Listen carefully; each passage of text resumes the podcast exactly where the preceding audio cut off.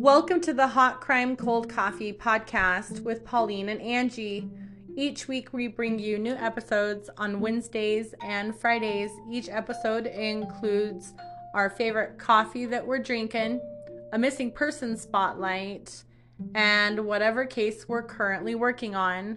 We also have bonus episodes Monday through Friday, daily cup of true crime in 15 minutes or less, where we share trivia, true crime updates, and headlines and fun facts. So join us. Please be sure to follow us on social media for bonus material. Listener discretion is advised due to sensitive and sometimes violent content. Welcome to episode 15 of our podcast, part 14 of the Vallow Daybell case. It's just me, Pauline, again, because Angie is still at hunting camp in Utah, but she'll be back next week, which is fantastic because it's much easier doing all of this and all of the background work when there's two of us together doing all of the research and all of that fun stuff. Gosh, I miss her, and she has missed all of the snow that we've gotten this week, as well as she's going to miss my family's harvest party. We don't do a Halloween party. What we do is a harvest party, and it's something that my family did as a kid. We didn't really celebrate holidays but around Halloween time, we'd all get together as a family. We would watch movies, have donuts, bob for apples, and things like that. But my dad called it a harvest party. My mom would make these little mini pizzas, and some of the movies that we would watch are The Goonies and The Princess Bride. Not really Halloween movies, but that's what we were allowed to watch that time of year. There was even one time that we watched the movie The Watcher in the Woods. And if you do watch it, don't watch the remake. Watch the original that was made in the 80s, I believe 1980. As usual, I have your featured coffee, your missing person spotlight, a couple updates, no headlines today because I've covered all of them in the daily episode today, and there really hasn't been anything new. And then we'll get to the rest of the episode. Today's featured coffee is the Brown Shoe Blend by Old Salt Coffee. And Angie is not the only one who's a sucker for awesome packaging, but there's a couple reasons why I wanted to feature this coffee today the first one is that you guys had asked that we feature a light or medium roast. So here you go. I have a medium roast coffee that I have drank and I highly recommend. I ordered this last week and I drank it yesterday and today and it is so good. And then the second part of it is that Old Salt Coffee was established by Navy vets. And the Navy is near and dear to my heart because my dad served in the, in the Navy in the 50s, right at the end of the Korean War. He was on the USS Skagit. And that was the other thing that drew me to this coffee besides the awesome packaging. Like, super pretty. We like packaging that's cool and Coffee always goes great with a gift basket, especially if it has pretty packaging. You can find their coffee online on Amazon or at their site, oldsaltcoffee.com. And you should check out their hoodies. Their hoodies look really cool. And I might just splurge and buy myself their Brown Shoe blend hoodie for my birthday because that is totally something that I could wear and I possibly could get away with it at work because the logo's on the back, not the front. Today's missing person spotlight is from Illinois. And if you didn't listen to the daily from Monday, we have started every single Monday to feature a missing Indigenous person every single Monday. So make sure that you check that out. And we're still going through the alphabet during our regular episodes. So today's missing person is Marianne Ruth Switalski, missing from Illinois since July 15th, 1963. She went missing from Chicago, Illinois, and is considered an endangered runaway. She's female, white, was born on September 14th, 1946. So today she would be about 76 years old. She was 16 when she disappeared.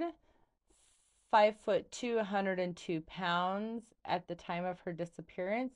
She was wearing a black sleeveless blouse, white shorts, and straw sandals. And she has blonde hair and hazel eyes. She was last seen at 10:15 p.m. on July 15th, 1963. She had gone to a carnival with friends at St. Priscilla's Catholic Church. And that was the last time anyone ever saw her, including her friends and her family. Her parents got a letter two days after she disappeared. She wrote in the letter that she was fine and would be sending them money soon. She said that she was going to experience a strange but educational experience. She didn't tell them where she was because she said that she didn't want anyone to interfere. And she also added to her letter that she might never see her parents or friends again, but she would call. The letter was postmarked Oak Park, Illinois, where she had often gone shopping with her family. It was an area that she was familiar with they never heard from her again. That letter was the last anything that they got from her. Her parents don't know why she ran away and weren't aware that anything was going on. She was a good student. She had just completed her junior year in high school. She had put down a deposit for a senior yearbook and class ring, so she was getting ready to graduate and appeared to be excited about it. She had a job at a local store and was also earning money babysitting. And she lived with her parents and younger sister in the 6200 block of West Cornelia Avenue. I think that it's a little odd that she never contacted her family again. And I question if maybe that letter was even authenticated. It probably was if it's been released to the public, but everything seems kind of suspicious. And just because you receive contact from someone, that doesn't mean that they weren't abducted, right? A prime example that I can think of off the top of my head is the Israeli pilot Ron Arad. They got letters, they got videos, but he was in danger the whole time. So there's that. I guess it wasn't the best example, but he obviously was a prisoner of war and he died as a prisoner of war, but the Israeli government did get communications from him throughout his captivity until his presumed death. So that could be something that happened to her that she was kidnapped, but they made her send that letter so that law enforcement would not follow her. It was established, though, that after she disappeared, Marianne joined an organization that sold magazines door to door. The organization was traveling west towards California at the time. When questioned, the couple who ran the group admitted they had hired her, but gave conflicting statements as to what happened after she was hired. The wife said Marianne had left the group sometime earlier and the husband claimed that she had never left Chicago. Could it be not necessarily a hostage situation, but could have been some type of cult thing? Or had they truly abducted her? Could it be human trafficking? They didn't really talk about human trafficking back then, but that could be a possibility. They kidnapped her to work for them to sell newspapers. It is it is a possibility. I'm not saying if that really happened or not, but yes, it's absolutely a possibility. I've noticed that the later it is during the day, that my accent seems to become more pronounced and I stumble over words. And it's because I have like multiple languages bouncing around in my head. And during the day, it's easier to think in English, but then in the evening, it changes to other languages. Sometimes it's Hebrew, sometimes it's Russian, sometimes it's a combination of five or six different languages. So I apologize if I stumble a little bit over my words. Last episode, I spoke too soon. I said it had been a while since we had had any updates on the Vallow Daybell case. I even knocked on wood. I even did a tfu tfu spitting thing, and apparently, I jinxed us because some motions were filed yesterday there was a hearing today, and there's another hearing on the 28th. The motions were sealed as well as the hearing today. And some of the court documents that have, I guess, are floating around online because I don't know if those documents are even public record or not. I haven't tried to see if they are, but it could be regarding Lori's mental health capacity and if she is still deemed competent or not.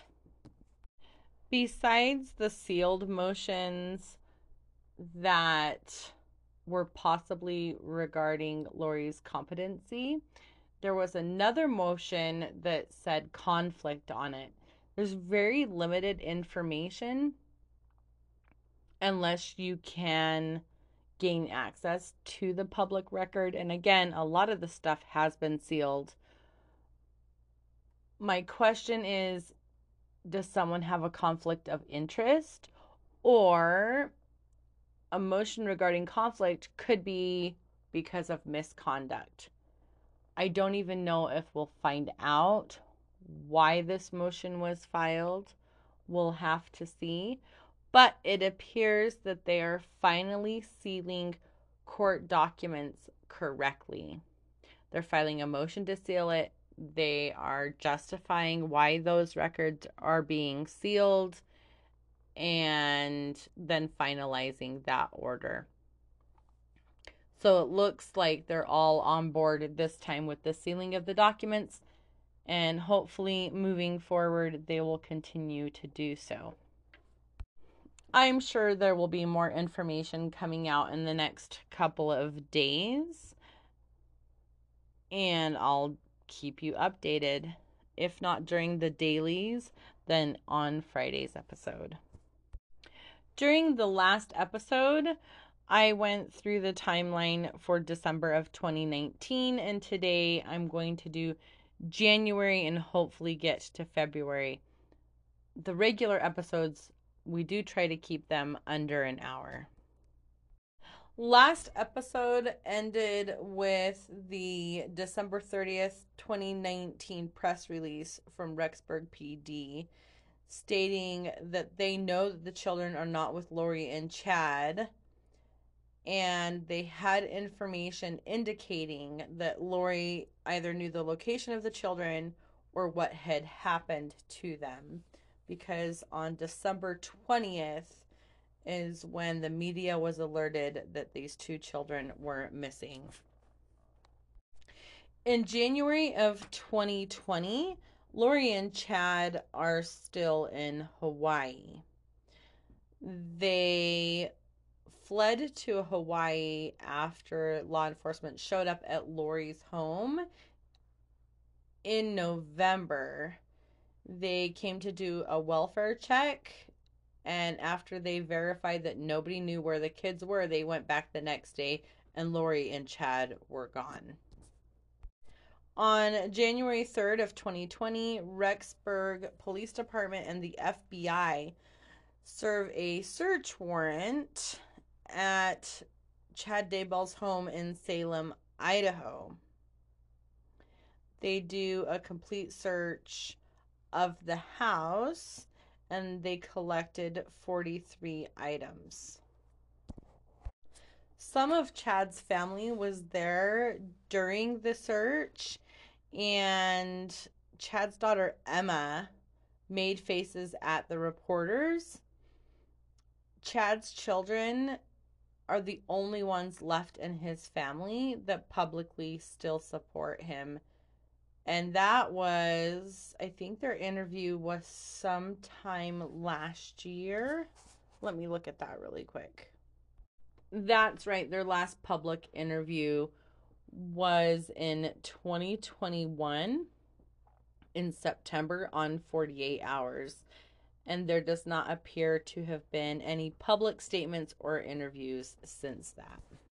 On January 6th of 2020, Fremont County and Rexburg Police Department they issue a press release saying that they had executed a search warrant on Chad Daybell's house. They confiscated 43 items, including electronic electronic devices, journals, documents, and medications. On January 7th, Larry and Kay Woodcock announced a $20,000 reward for information leading to the recovery of JJ and Tylee. Even though they're only related to JJ, they're advocating for both of the children. It's not just JJ, they're advocating for Tylee as well. On January 10th, Chad Daybell's younger brother Matt releases a statement expressing dismay at Chad's sudden marriage to Lori and urging him to cooperate with law enforcement regarding the disappearance of Tylee and JJ. Matt and his family have released several statements in the last couple of years and have publicly been extremely supportive of Kay and Larry. On January 13th of 2020, body cam footage, a recording of the 911 call, and the police report from the day that Charles Vallow was shot is obtained by Fox 10 and released on the media. On January 14th, surveillance video from Yellowstone National Park was given to the Rexburg Police Department. Some of the rumors that were going around, or I guess some of the suggestions, would be if the two children were found in Yellowstone because there's so much land there that is remote and hard to get to that it would have been easy to hide a body there. There's also that weird theory, that little section of Yellowstone that's on the Idaho border that supposedly is the place to commit the perfect crime because in that county there is no judicial system because nobody lives there. And one of your basic basic constitutional rights is to be tried by a jury of peers in your county. Well and it's not going to happen there. But there are hot pools, thermal pools, cliffs, ravines, things like that, where a body could easily be disposed of and nobody would even know. There was a foot that was found this year, just a foot that was found in a thermal pool in Yellowstone. I'm not sure if they have identified who it is yet or not. On January 25th, Lori is served in Hawaii with a child protection order from Madison County requiring her to produce Tylee and JJ in Rexburg by January 30th. The next day, on January 26th, law enforcement in Hawaii served search warrants on the persons of Chad and Lori and on a black Ford Explorer that they had rented. Law enforcement found birth certificates for both Tylee and JJ, Tylee's financial transaction card, JJ's iPad, another iPad logged into JJ's account, JJ's school registration receipts, and they had a huge bag of cash. That is extremely suspicious and concerning. Also, on the 26th, law enforcement serve another search warrant for the condo that Lori and Chad are currently renting. And if you remember, or hopefully I had mentioned this previously, that Lori and Chad had listed on their rental application that they had no children. The condo was a two bedroom, and when they searched it, law enforcement found two lawn chairs, two exercise mats, two towels in the whole house. There were no items that appeared to belong to any children in the home. There was no evidence that a seven year old boy was living there, such as clothing, toys, books, medications, etc. And the second room of the condo showed no signs that it was being lived in. I think this was around the time that Nate Eaton from East Idaho News was able to kind of ambush the couple and question them where the kids are Ch- both Chad and Lori didn't really respond when Nate told her that people were praying for her and her kids. Her response was, That's nice. You can p- find that video online and it will be in the show notes eventually.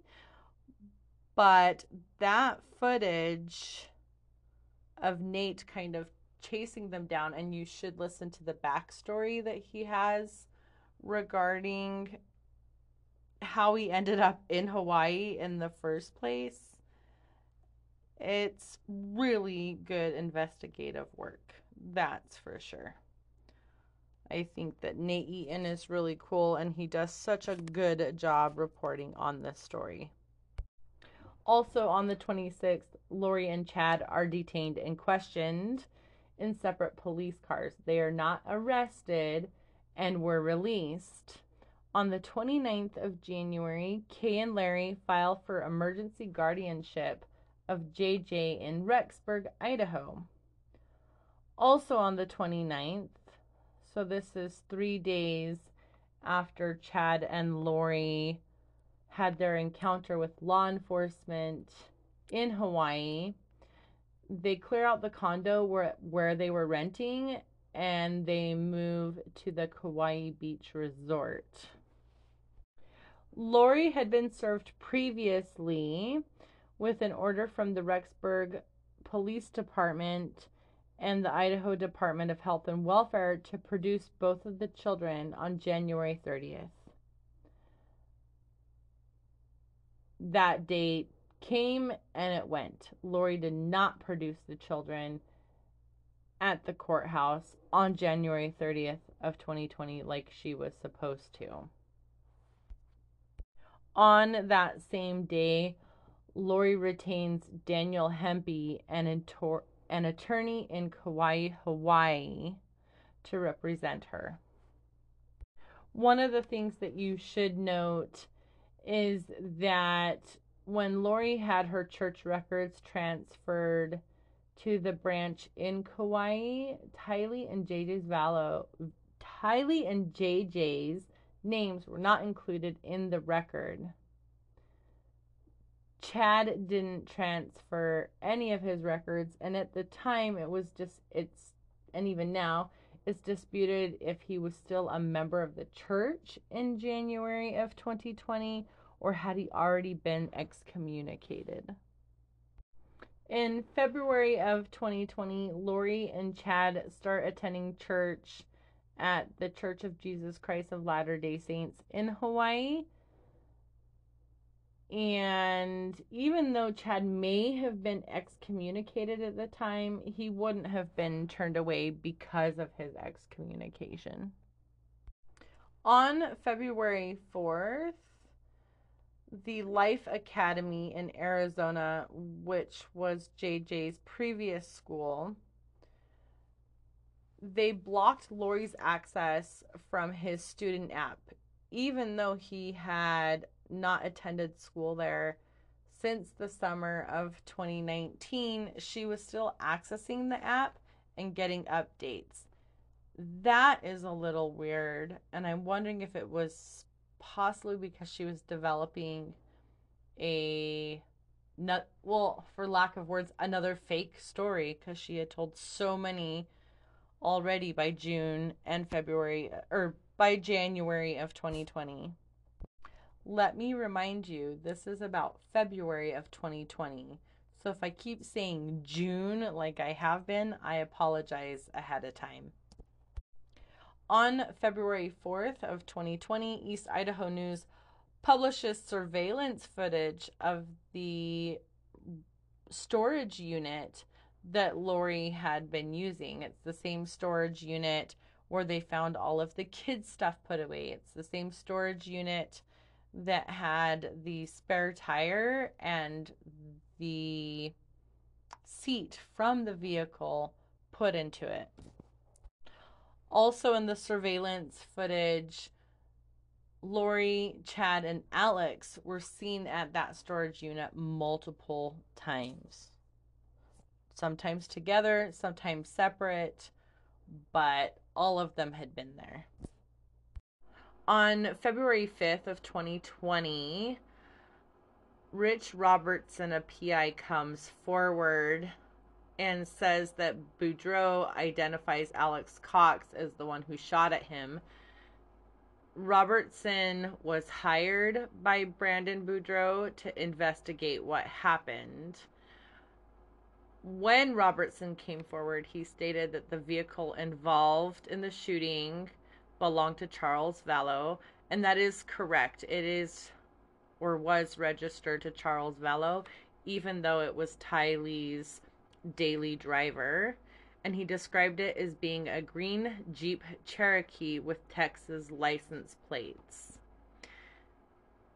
It was actually a gray 2008 Jeep Wrangler, but who can tell the difference between a Wrangler and a Cherokee?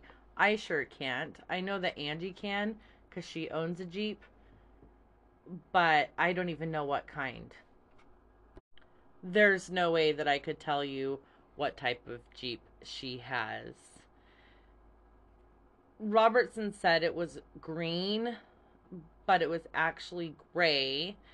And often in documents or even in real life, this vehicle tends to look green in certain light. I know that my husband, who's colorblind, he wouldn't even be able to tell if it was blue, green, or gray because all of those colors look the same to him try playing Risk. That's fun because he thinks all of the little soldiers on the game board are the same exact color. On February 10th, law enforcement report that while they were searching Lori's things in Hawaii, they found Tylee's cell phone.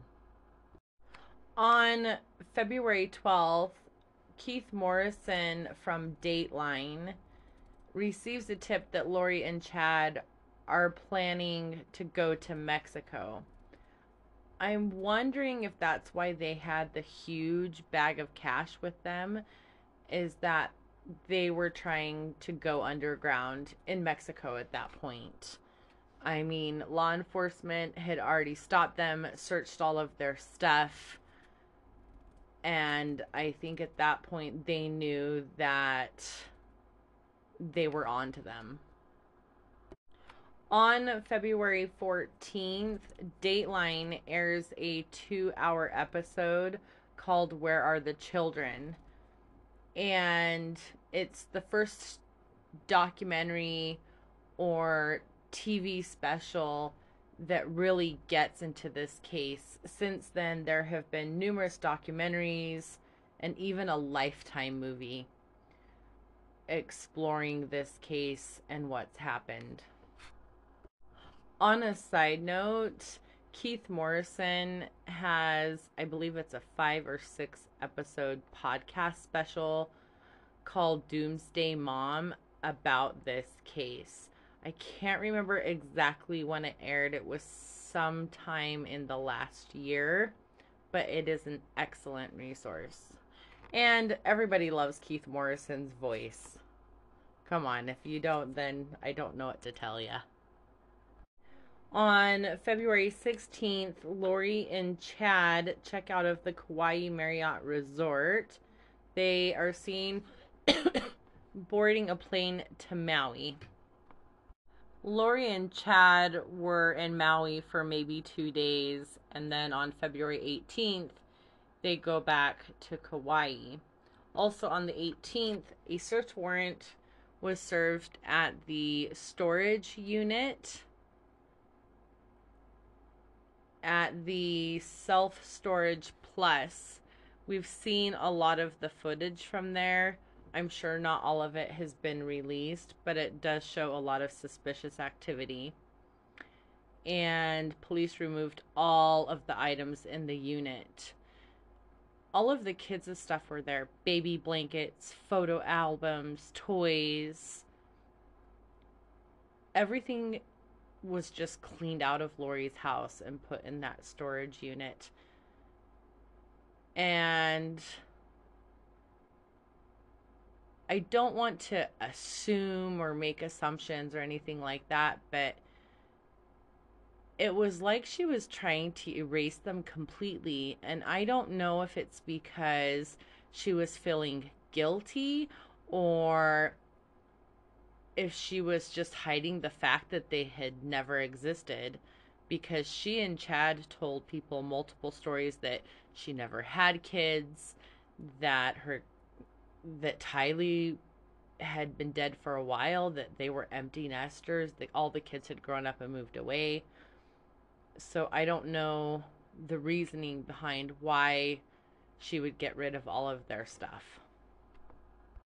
The same day, so we're still on the 18th, that the storage unit was searched and everything was taken out and removed by law enforcement the Madison County Prosecuting Attorney's Office files a criminal complaint against Lori. There are five crimes included in the complaint two felony counts of desertion and non support of dependent children, resisting or obstructing officers, criminal solicitation to commit a crime, and contempt of court. The desertion and non-support of dependent children both of those charges are felonies and then the other three charges are misdemeanors anyone who watches true crime documentaries or listens to true, true crime podcasts they know that a lot of the times people are charged with a lesser crime until they have enough evidence for the bigger charges. In this case, her current charges are murder and conspiracy to commit murder. But they had to get her with something. And the reason they do that is so that they can keep an eye on them. If they're not able to arrest them, that gives that person ample opportunity to go into hiding. And there was information that Lori and Chad were intending to go into hiding in Mexico. On February 20th, Lori is arrested and taken into custody by the Kauai police. She is held on a $5 million bond pending extradition to Idaho. The next day was Lori's first court appearance in Kauai. And the lawyer that they had, that they had uh, retained like two weeks earlier, Daniel Hempey, requested that the bail be reduced from 5 million to 10,000. He said it was because there was only a couple felonies and some misdemeanors, but the judge did keep it at 5 million. I think a large portion of that was they didn't know how much money Lori and Chad had at the time. And again, they needed to keep her where they knew she was at. Lori asserts her right to an extradition hearing to fight the extradition to Idaho, and that hearing was scheduled for March 2nd. The prosecuting attorney, Justin Kollar, requested that Lori be remanded without bail. And Kollar also requested an identification hearing be set for March 5th. Lori then exercised her right to demand a governor's warrant, and Hempey alleged that the police officers from Idaho questioned her with the Kauai police without her lawyer, and they knew that she had retained a lawyer. The prosecuting attorney Kollar also requested that if Lori posts bail, that she surrender her passport if she has one to the police department. But it didn't really matter at that point because her bail was not lowered, and I don't think she would have been able to even get $5 million. Lori was then booked into the Kauai Community Correctional Center, waiting her extradition hearing. Also in February of 2020, Melanie Boudreaux's new husband, Ian Pawlowski, is cooperating with law enforcement. His ex wife showed him text messages, emails, and things like that that made him suspicious of Melanie. And he mentions in one of his interviews to law enforcement, and I'm not sure if it was the one in February or not, because he had several interviews with law enforcement, that Melanie knew that Alex was going to try to kill Brandon.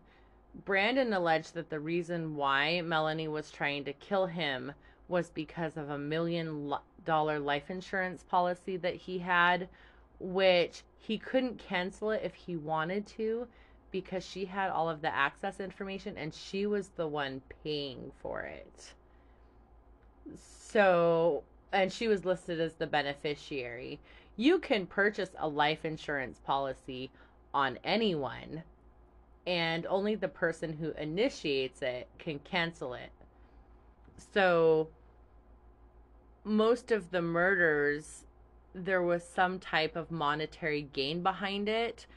So, it is likely that the reason Melanie did try to kill Brandon and again, this is my personal opinion. I do believe that she conspired with Alex to kill Brandon. It would have made her life easier and she would have been a million dollars richer. But that's my personal opinion. That's not factual. And we try to stay away from those personal opinions when it comes to this case. All facts. On February 26th, Lori Vallow again requests that her bond be lowered in Hawaii, and that request is denied. She then waived her right to an extradition hearing, which was scheduled the beginning of March, and it was decided she will return to Idaho. She agreed basically to the extradition when she waived her right. Also on the 26th, Melanie Pawlowski's lawyer issues a press release denying that she had admitted to doing anything wrong or anything to the kids and denies knowing where they are. He also stated that she denied having anything to do with the attempted murder of Brandon, which contradicts multiple statements and evidence that had been not released. What's the word I'm looking for? The statements that had been given and evidence that was found that she had known and even conspired with Alex in Brandon's murder attempt. On February 29th, Chad returns to Rexburg and in March, Lori will be extradited and she lands in Rexburg, Idaho on the 5th. That's it for today's episode. Next episode, we'll go through March, April, and May. Again, there isn't a lot that went on in those months, but what did occur at that time is important. So, again, next week's episode will be March, April, and May of 2020. And the episode after that will be June of 2020 when they found the kids. That's it for today's episode. Don't forget to subscribe, save, follow, rate, and follow us on social media at Hot Crime Cold Coffee. See you tomorrow.